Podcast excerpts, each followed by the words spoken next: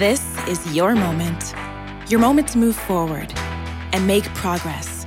It's time to see where an education can take you.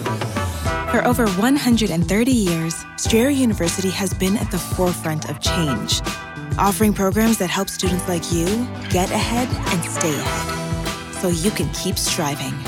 Visit strayer.edu to learn more. Strayer University is certified to operate in Virginia by SCHEV.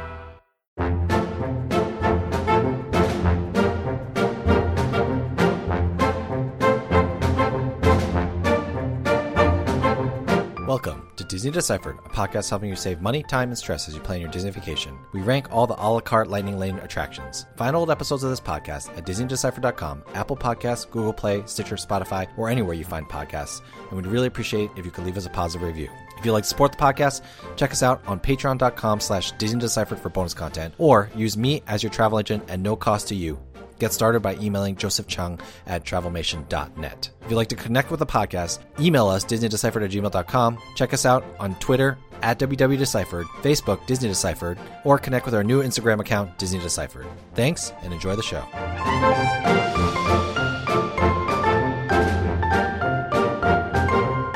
I'm Joe from As Joe Flies. And I'm Leslie from Trips with Tykes.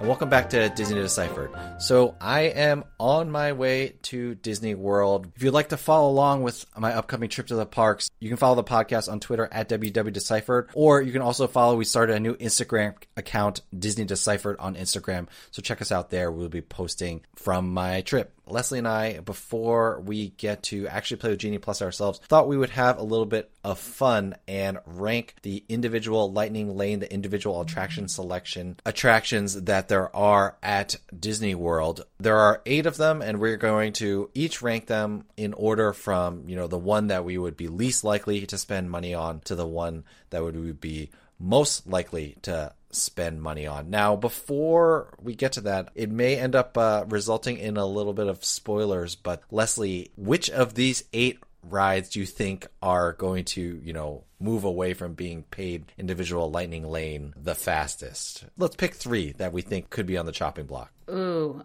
the first choice for me is Space Mountain.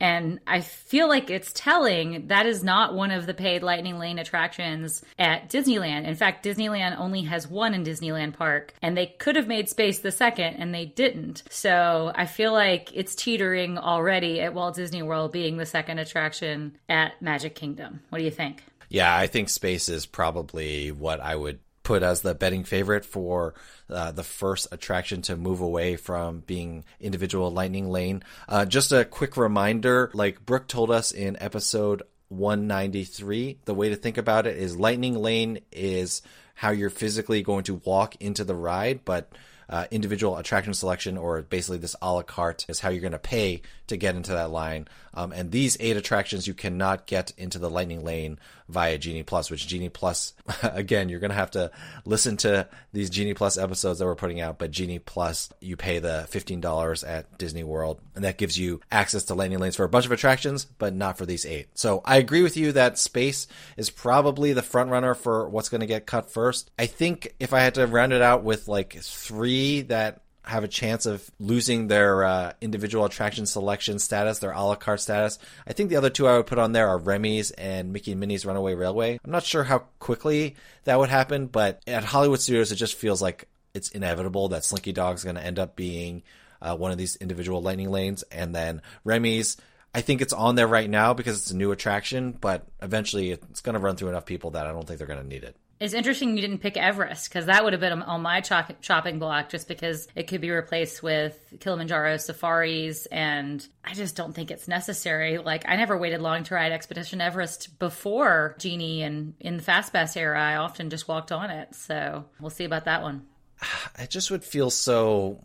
I mean, these individual attraction selections already feel kind of messed up, but to me, it just feels so messed up for them to make Kilimanjaro safaris uh, you know, you have to pay to get in the lightning lane. You know, that is the Animal Kingdom attraction, and I don't know. I, I think it would be a real shame. So maybe it's just wish, wishful thinking on my part. I almost would love to say that I would rather them see I would rather see them go to just one attraction at Animal Kingdom being you know this a la carte individual lightning lane uh, versus you know having a second one. But i guess we'll see. It could be wishful thinking. I mean it would be nice if they they moved to to fewer attractions but that would be leaving money on the table joe. I don't think that's going to happen Ah, a man can dream. A man can dream.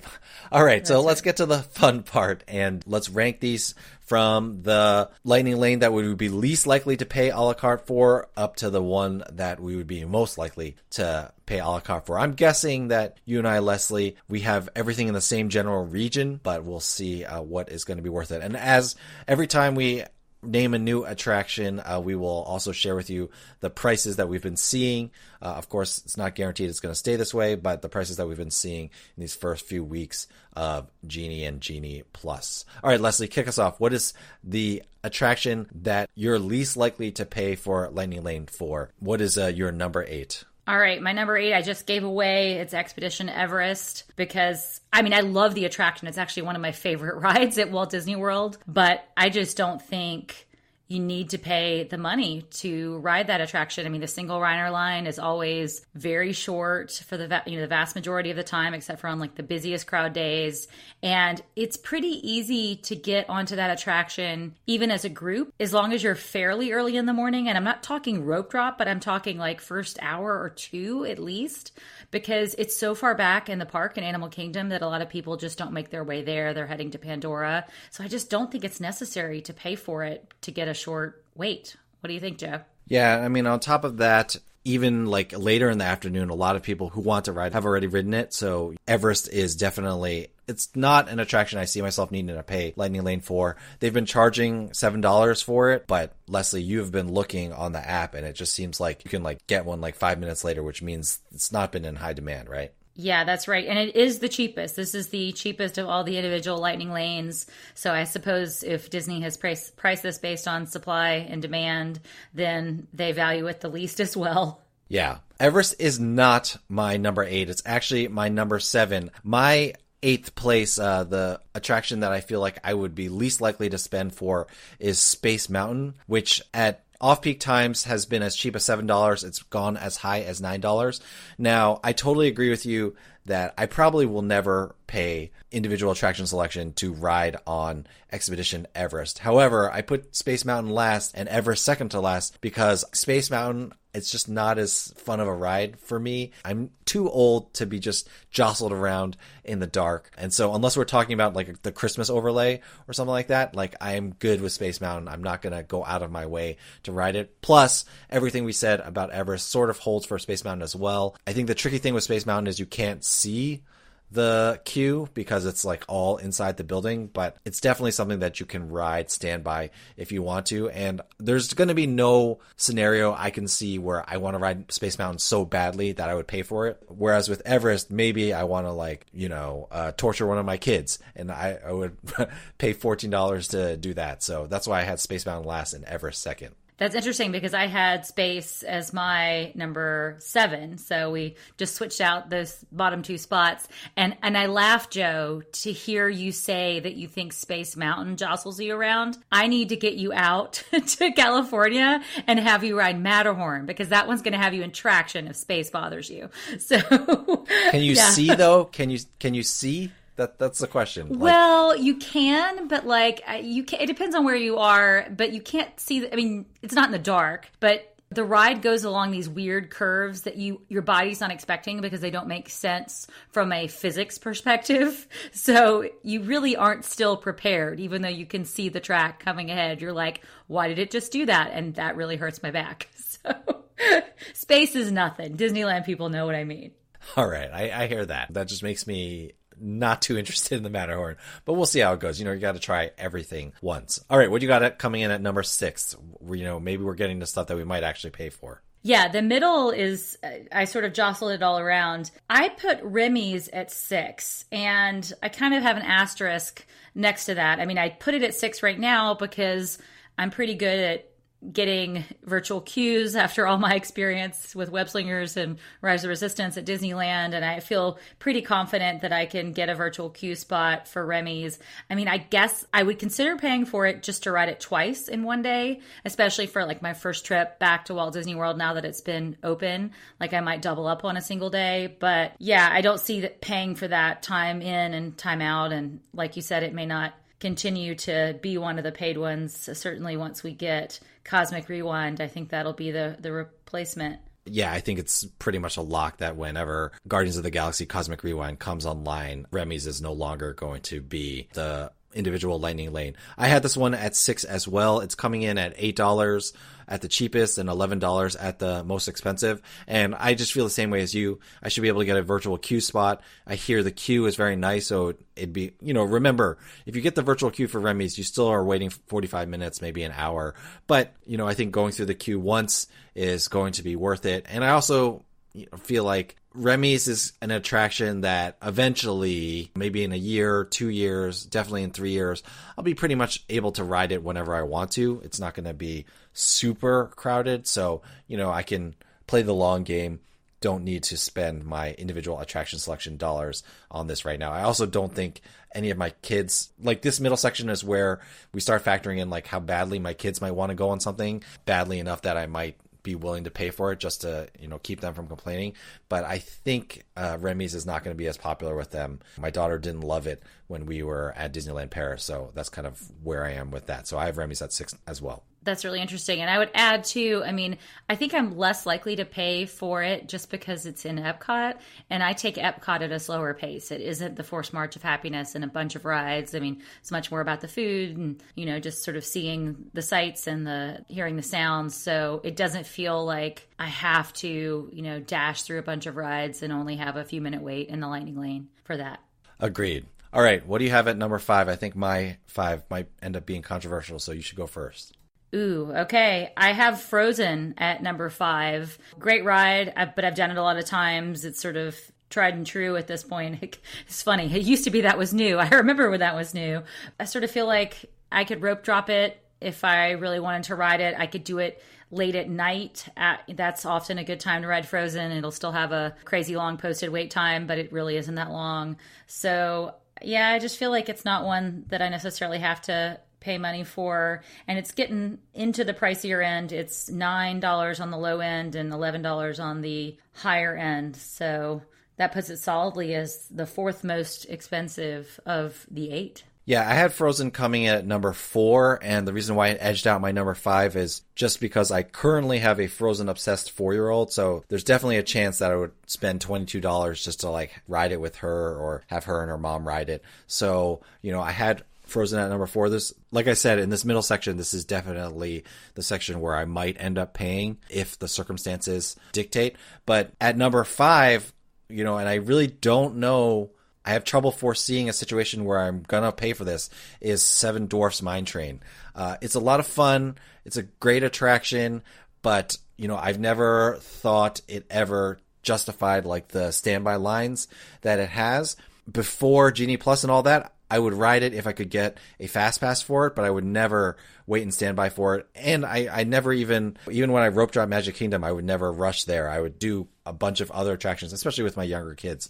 Uh, you can do a ton of other attractions instead of going to Seven Dwarfs Mine Train. Like if you don't get the very front of the line, you might end up having to wait like 20, 30 minutes. So Seven Dwarfs Mine Train has never been worth the extra effort for me, so I don't think it's going to be worth the extra money for me either. Uh, maybe as my kids get more into roller coasters, it'll move its way up the list, but Frozen is number four for me because I have a kid who's obsessed with Frozen right now. None of my kids are obsessed with roller coasters, so I don't think I'm going to be paying for that. So that's why it came in at five for me. Yeah, I mean, definitely a little bit of a controversial choice, but makes sense for your family situation and you know ride preferences and age of your kids. So it's it's higher up my list. So I'll wait till we get there for uh, for me. Are you serious? It's not even number four. It's only two and a half minutes long or something, Leslie. Jeez, not worth the money. I mean, all these attractions are that long. My favorite part of Seven Dwarfs Mine Train is the interlude section in the middle, like the slow part. Like that's my favorite part of Seven Dwarfs Mine Train. I love the thrills, but that one doesn't do it for me thrill wise. But I love that middle section. So shout out to uh, the dwarfs mining their gems.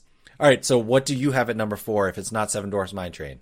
All right. I have Mickey and Minnie's Runaway Railway as number four. I mean, I think it's higher on my list because it's new and I haven't had a chance to do it. I haven't been to Disney World since it opened. So I haven't done it. And I have a feeling I will want to do it twice in a single day. Like I will want to rope drop it and want to do it at some other point in the day. And, you know, Hollywood Studios is weird right now with Genie Plus and, you know, how you're having to stack things in the afternoon. So I could see maybe making an individual lightning lane reservation for that maybe right before lunch something like that. Just in terms of like sequencing my day i could see paying for that making sense. And, and we should say that that's that one's going to set you back a minimum of $8 and a maximum of $10 right now. So it's not that pricey. Yeah, I forgot to mention Seven Dwarfs Mine Train is like running ten to twelve dollars. So Mickey and Minnie's Runaway Railway is coming in cheaper. And I agree, it is one of those attractions that I think rewards repeat viewings. Like supposedly, you know, there's the A storyline, but then there's also a B storyline and a C storyline that you can look for. I can totally see wanting to ride that multiple times and maybe using an individual lightning lane for that. I have this ranked at number three for my family and me just because I think, you know, there's definitely a chance that I would want to ride it and I just can't wait and stand by or I'm just feeling impatient or do it. Like this is probably the attraction that I would most think that I have a chance of making an impulse buy for. So uh, Mickey and Minnie's Runaway Railway is pretty high up there for me. So I'm going to go ahead out on a limb and say Seven Dwarfs Mine Train is your third most likely to be bought individual Lightning Lane. This is where it gets shocking, Joe. It's not. It's number oh two. Oh my gosh. What is number three for you then? Uh, this is controversial. I'm going to put Rise of the Resistance at number three. I mean, I guess this is due to my individual circumstances. It's because I've been on it so many times at Disneyland at this point, and I can do it at any point at any point at Disneyland because I go there much more often. So it's just not as Disney World unique to me. That's why I put attractions that I can only do in Florida higher than Rise of the Resistance. And and plus it's expensive. It's $15 every time, weekends and weekdays right now. And I think it's going to go higher than that at some point. First of all, nobody likes a braggart, Leslie. I think I've told you that before. So let's start there. Secondly, you know, I struggled for a while thinking about it, but I ended up putting Rise of the Resistance as my number two. It feels like if you are staying on site, you have a good chance of getting on Rise pretty quickly if you get to Hollywood Studios early enough with the um, extra morning magic hour or whatever they're calling it now. As I keep saying, I can't get this terminology right, so we're gonna early theme park entry. I think that that's not magical at all. Do better, Disney. No, I yeah. know. So, so yeah, I, I, had this as my number two. I mean, Rise's Resistance is really great. And I guess the other thing is with Rise, you go through the queue, but then there's like all these pre-shows in the middle. And so, you know, it feels like a much more well-rounded experience that it doesn't feel like you're waiting as long. I know that the pre-shows don't start for a while after the queue, but I just don't think it's worth it. The other thing with Rise, the reason why I had it second is it just breaks down so much still that I don't, I just don't want to pay and then like feel like I didn't get my money's worth because it broke down. I got to come back later, like screws up my entire touring plan. So I, I still think just some work needs to be done there. It's an amazing attraction, but it's too expensive. Yeah, and from a strategy perspective, I mean, you're right. It does break down. So you're better off if you have that early theme park entry, going ahead and getting on it first thing in the morning before it has a chance to break down, and then you have it marked off your list, and it's smoother sailing for the rest of the day. So I think that that does make sense. I mean, I never would buy it for like a 7 p.m. return time because I think that's just flirting with disaster. But yeah, I think if you're on property, you have a real advantage, and that's worth getting up and getting very early to Hollywood Studios for. Yeah, the other reminder we can make about early theme park entry for all of these attractions is when you go for early theme park entry and Hollywood Studios purportedly has been letting people in even earlier than 30 minutes. When you go for early theme park entry, you are not competing with people coming into the lightning lane. So the queue is just the standby queue. So it's actually, even if it looks long, it's going to move faster as long as you get to ride the attraction before the lightning lanes start, um, you know, you're going to move a lot faster than you would normally. All right. You cannot be that controversial. Seven Dwarfs Mine Train, that must be your number two, right? Yes, yes, it is my number two. So and, tell us your I mean, reasoning why it's so high up, yes. Well, I mean, because it is a Disney World attraction that I can't do over here in California, and my kids are getting older. I may have the opposite problem of you, and they're more interested in doing roller coasters, I could see, you know, making that a priority, or I could see them wanting to do it twice. So we early theme park entry it or rope drop it, and then we pay for it again later in the day.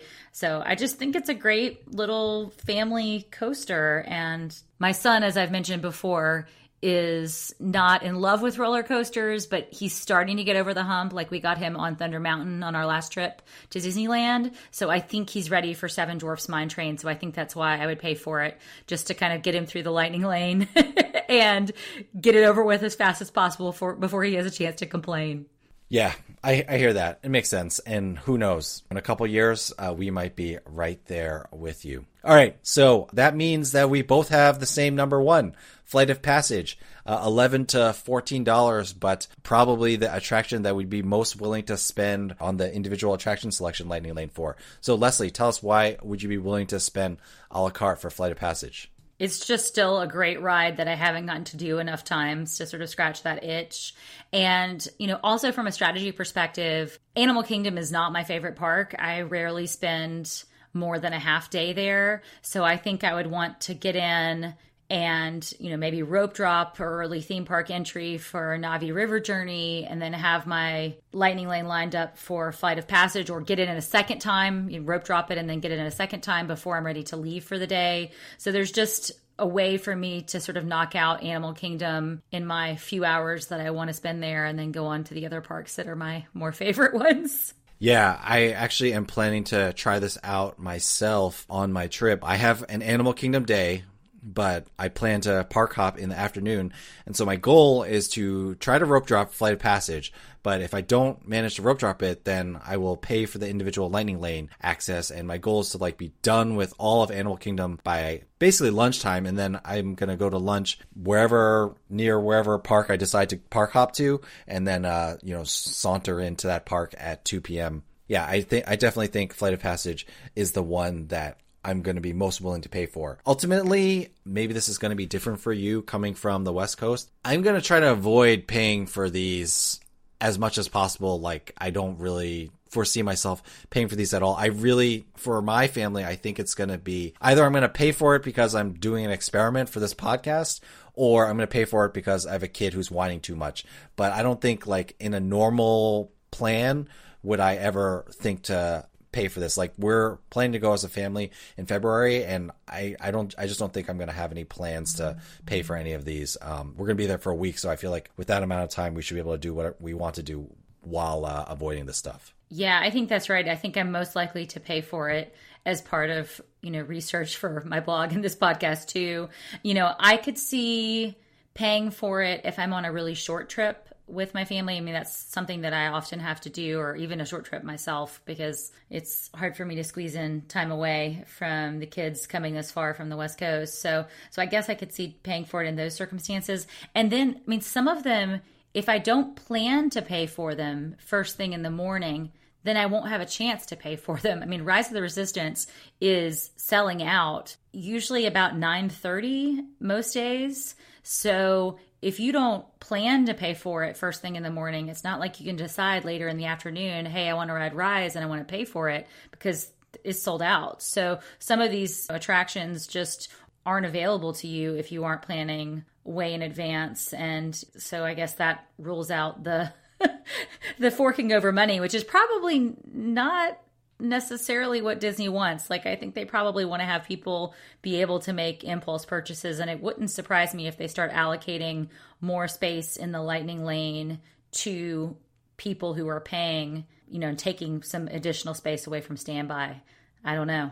Famous last words. I mean, I think I'm definitely surprised so many people are paying for Rise. I don't think Disney minds it because I think it's creating this artificial demand and people are like, "Oh, I got to pay for Rise," you know, and I got to get it before 9:30. And so like I think with Rise in particular, people the demand is obviously real, but I think the speed at which the demand goes, the speed at which the individual lightning lanes sell out may be a bit of a psychological manipulation by Disney, which I'm sure they're fine with. You know, you wrote this note in here in our notes. How much would you pay for Rise? I, I it doesn't sound like either of us would pay more than fifteen dollars, nor do either of us even really want to pay fifteen dollars already. So I think that answers that question. But I would not be surprised to see this go up to twenty dollars within the next year or so, if not more. Yeah, I mean, I think other guests are willing to pay more money for it. So I hate to put that out there into the atmosphere.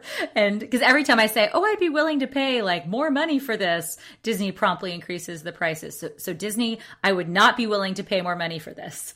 but I do think that they're going to raise the prices. Yeah, they're definitely listening to this podcast. I mean, I'm sure it's like a number one on their playlist uh, on Apple Podcasts. All right, so uh, since we are going negative, let's end on one more negative note uh, before Disney do's and don'ts. All right, we already said that it would be pretty tragic if Kilimanjaro Safaris went to paid a la carte Lightning Lane.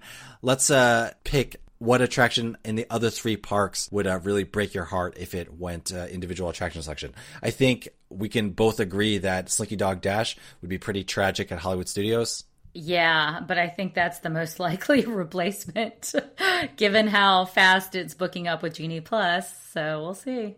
Don't worry, everyone. Disney is not listening, so it's not like we're giving okay. them the ideas. They have the ideas already. yeah, okay. for sure. And then Epcot, uh, before Guardians of the Galaxy Cosmic Rewind, what would you not want to see go to individual Lightning Lane? Actually, I'm pretty happy with how Epcot is, probably. Yeah, I think I am too. I mean, I guess it might make me a little sad if Soarin' went to paid. I mean, I would never pay for that because that's also in California, but I, I do like riding that. That's just one of my very, very favorite attractions that I never miss. Yeah, no one would ever pay for that. I don't think. Yeah, very I think few you're people, right. It would, it would be like a Space Ever situation, or maybe even less so, because they run the three different theaters. So yeah, yeah, it I, probably I, isn't isn't on the chopping block as a possibility. It would pr- more likely be Test Track, I would think. Yeah, and even with Test Track, I wouldn't be too broken up. I guess Frozen's always going to be a lock. If they went from Remy's to Test Track, I would probably prefer it to be Remy's over Test Track. So I guess that would be the worst thing that could happen at Epcot. But you know, nothing is too bad of an option there. And then finishing out in Magic Kingdom, which attraction do you not want to see go individual Lightning Lane access at Magic Kingdom? This is a tricky Ooh, one. I have two that I don't want to see go individual Lightning Lane. Can I pick two? Uh, I'm going to. I don't want to see Peter Pan go paid. I think that could be possible because it is just still so popular, classic attraction.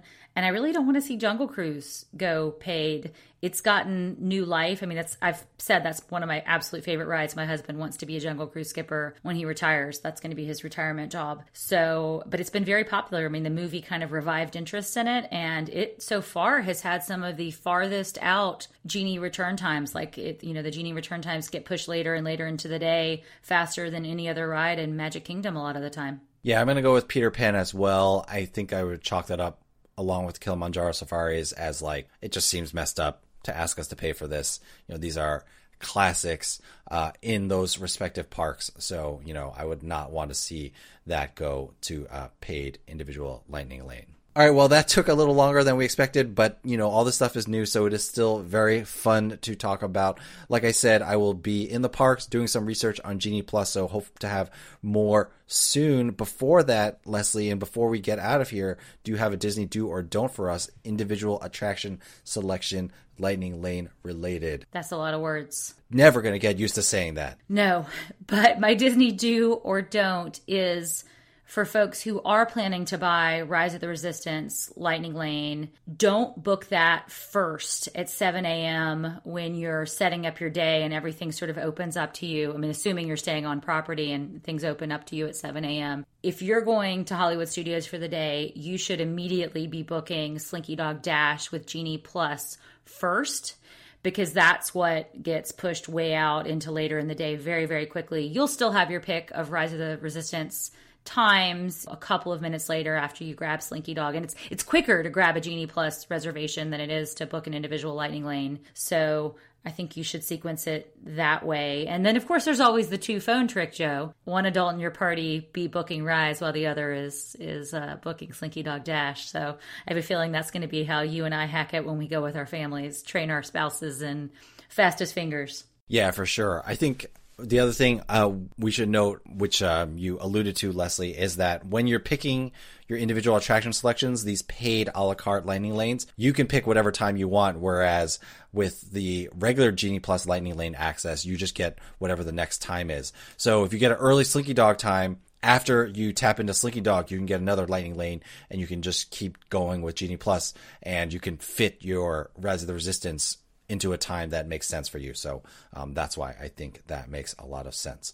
All right, we would love to hear your opinions on what individual lightning lanes are going to be most worth it to pay for. Let us know, Disney DisneyDeciphered at gmail.com, at www.deciphered on Twitter, or on our Facebook page, Disney Deciphered. If you'd like to follow along with my upcoming trip, follow us Instagram, Disney Deciphered. We'll be posting there and also on Twitter as well. Thank you so much, everyone, for listening. Other than that, Leslie, thank you so much for taking the time to talk to me, and I'll see you with two hands and two phones ready to get these lightning lanes done. Thanks, Joe.